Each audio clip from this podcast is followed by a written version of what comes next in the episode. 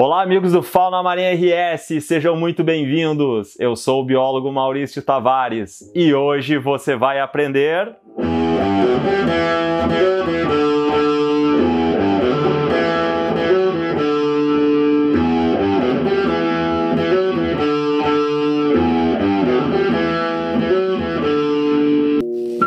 Proceder ao encontrar um pinípede na praia? Achou que ia aprender um riff de guitarra, né?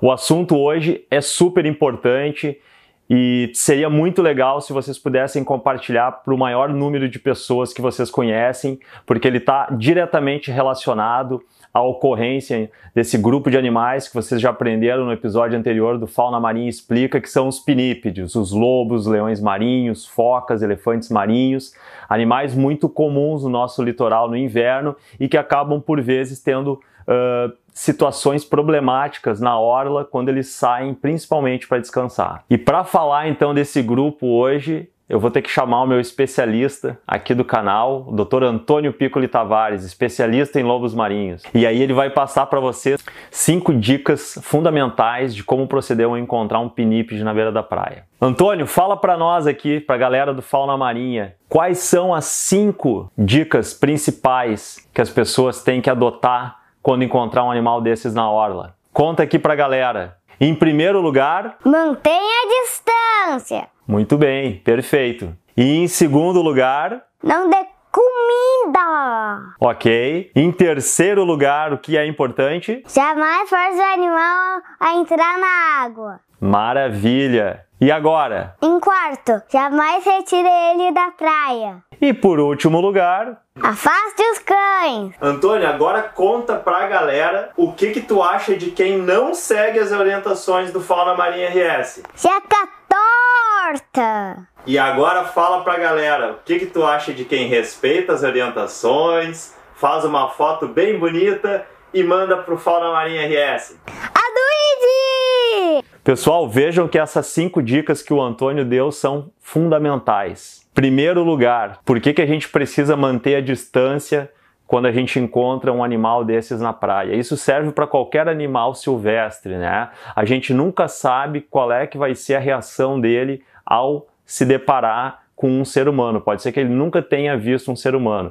Então sempre é prudente a gente manter distância, né? Uma distância mínima de 10 metros, observar eles à distância e respeitar o uso que ele faz da faixa da praia, da orla ok? Segunda dica: nunca dar comida. Pessoal, isso é muito importante. Às vezes as pessoas acham que estão ajudando jogando um peixinho ali e vocês vão ver que na maioria dos casos ficam vários peixes em volta. Por quê? Porque o animal ele está adaptado e acostumado a caçar os peixes vivos no mar. É, ele não foi feito para comer peixe morto na beira da praia. Então, às vezes as pessoas acham que estão ajudando e podem, inclusive, estar tá ocasionando a morte dele por ele estar tá ingerindo um peixe que não faz parte da dieta dele e pode acabar perfurando, por exemplo, o esôfago dele certo? A gente tem relato de um caso uh, que aconteceu, um lobo marinho que estava saudável aqui no litoral gaúcho, ele acabou indo para o setor de reabilitação do Seclimar, depois ele foi marcado com um brinco, né? com uma numeração parecida com aqueles brincos que a gente coloca na orelha do gado para identificar ele, a gente saber que ele já tinha passado ali pelo seclimar e ele foi solto novamente. O animal estava tão bem de saúde que ele foi em direção ao norte e apareceu lá em Laguna. Lá em Laguna, ele apareceu várias vezes na beira da praia e depois de um certo tempo ele apareceu morto. Os nossos colegas que trabalham lá com o projeto de monitoramento de praias falaram que quando eles fizeram a necropsia do animal para ver se ele tinha alguma evidência né, da morte, eles encontraram então peixe no esôfago dele e o esôfago dele perfurado. Então isso, é muito importante, pessoal. O peixe, quando ele morre, ele acaba né, ficando mais rígido, né, aquela parte das nadadeiras.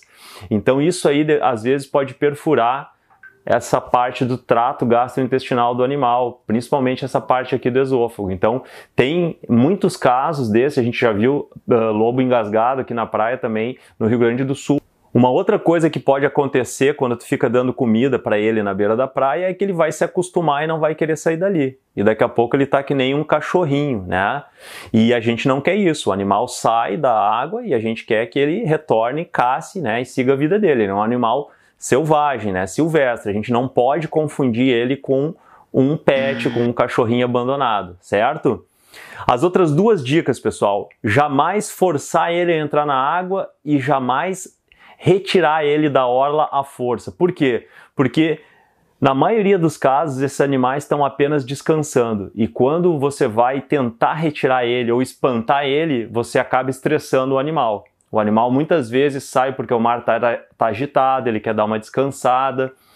E aí, imagina que você está uh, querendo dar uma descansada depois do almoço e toda hora chega alguém ali e ele acorda. E você não consegue descansar, daqui a pouco você começa a ficar irritado.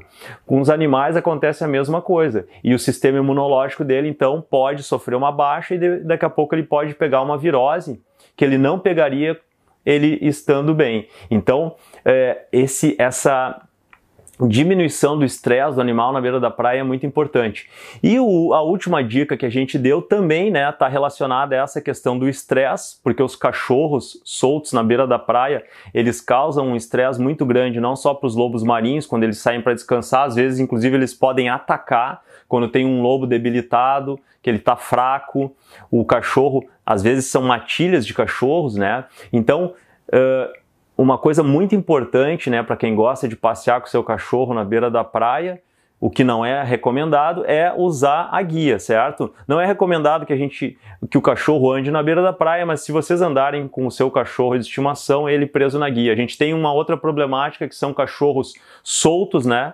Que não tem dono, que vivem soltos na beira da praia e aí eles acabam formando matilhas e isso é muito prejudicial para os lobos marinhos, tá? E para outros animais, como os tucutucos e as corujas buraqueiras.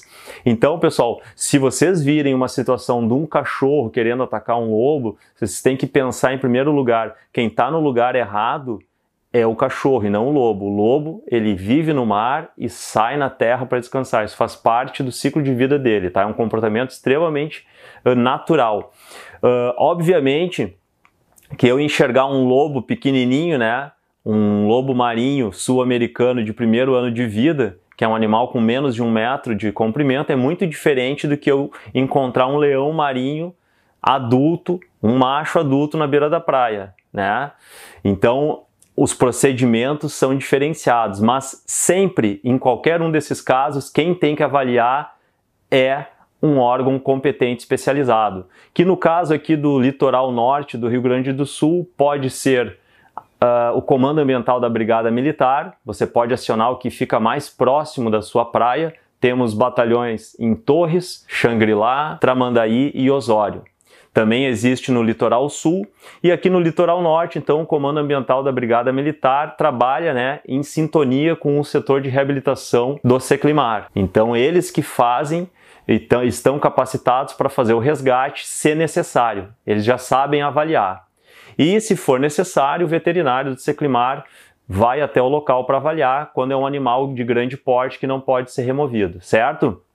No litoral sul, pessoal, vocês vão ter também o outro centro de reabilitação que existe no litoral gaúcho, além deste que está aqui no Seclimar, no litoral norte, que é o CRAM, que pertence, é vinculado à Universidade Federal do Rio Grande, a FURG, certo? O Seclimar é vinculado à URGS e uh, o CRAM lá na FURG é vinculado então à Universidade Federal do Rio Grande. Uh, esses são os únicos dois centros de reabilitação que a gente tem aqui no litoral gaúcho, um no norte e o outro no sul.